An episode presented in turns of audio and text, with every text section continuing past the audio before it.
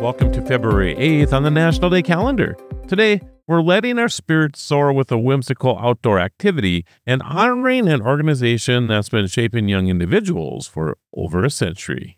Flying a kite is a simple joy that has been shared by countless generations.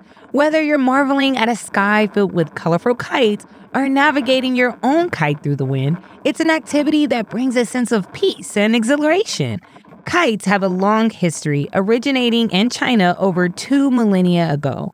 On National Fly a Kite Day, we celebrate this invigorating outdoor pastime that continues to capture imaginations. Focus, Leonard, focus. The heat of battle is upon us. The dogs of war unleashed.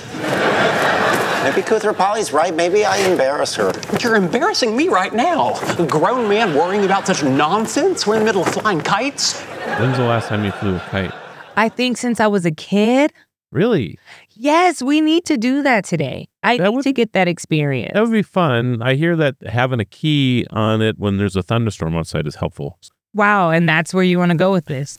Transitioning from the breezy enjoyment of kite flying, we acknowledge an organization that has played a pivotal role in youth development.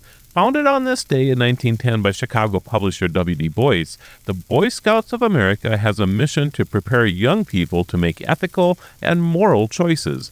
Today, on National Boy Scouts Day, we honor this organization that continues to instill values, build character, and develop leadership skills in young individuals. Okay, you totally look like you were a Boy Scout. I was a Boy Scout. Okay, I was a Cub Scout. I was a Wow. Webelo. I was all of it. What is your most monumental moment as a Boy Scout? I remember making tea on a camping trip one time out of like rosebud something or another, and it was terrible. There was not enough sugar in camp to, to make it taste good. I don't know why I remember that. It's so random. No, it is. And I was thinking something way like, I don't know. But no, that's okay. Your your most monumental moment was making tea. Tea. yeah. I'm Latoya Johnson. I'm Marlo Anderson. Thank you for joining us on our journey to celebrate every day on Destination Celebration. I think we flew kites one time too. I was hoping you were going to go there.